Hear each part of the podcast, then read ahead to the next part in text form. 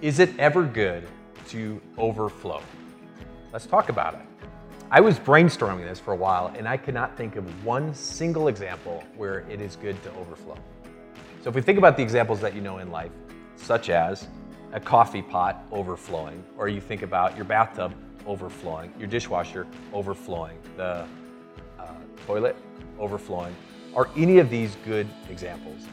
I couldn't think of a single one, even if it's something good. Let's just say you have this giant bowl of Skittles, all orange because the rest don't taste very good, and someone keeps flowing more and more in there, they overflow. What is happening? Something that was supposed to be contained is now spilling all over the place. So, what are we looking at? What are we talking about today? We can't think of a single example of something good that overflows. And sometimes it's not even just the physical. Have you ever been in traffic and someone flips you the bird and blames you for their own mistake. Have you ever wanted to drive a tank and just kind of drive up over their car? What's the phrase? It says sometimes our anger is so built up we blow our top. Is that the phrase? Blow our lid? Blow our top. I can't remember which one it is.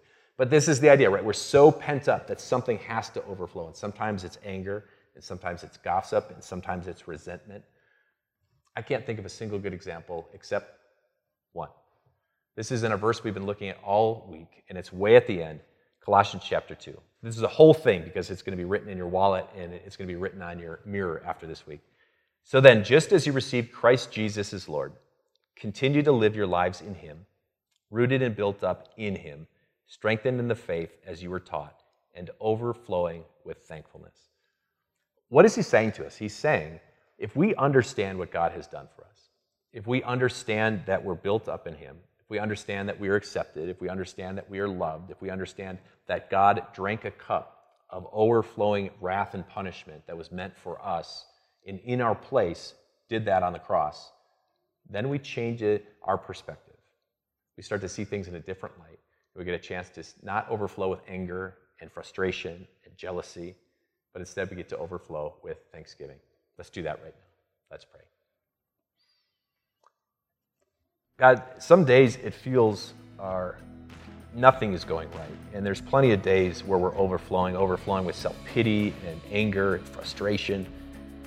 We don't want to clean up those messes that everyone has made for us, and, and we don't want to do these things because we can. Instead, help us remember who is the one who cleaned up our ultimate mess, who is the one who drank a cup of suffering and overflowing of sin of the whole world, so that we can live differently and we can live in grace and we can live overflowing, not with uh, frustration and jealousy and anger, but instead overflow with thanksgiving.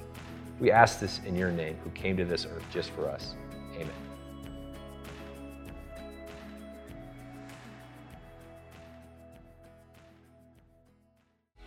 Hey everyone, Pastor Mike here from Time of Grace. Thank you so much for investing your limited time to grow in your faith with us. But could I ask you for one more favor? I'm sure you're itching to check out social media or go on to the next part of your day, but you could do a huge help for the kingdom of God if you would rate and review this podcast. Just taking a few seconds of your time will help other people to find time of grace, which matters so much to us because we want people to hear about grace, to hear about Jesus, to hear about eternal life. So thanks for taking a little more time. We pray that God blesses you with a great day, and we'll see you soon.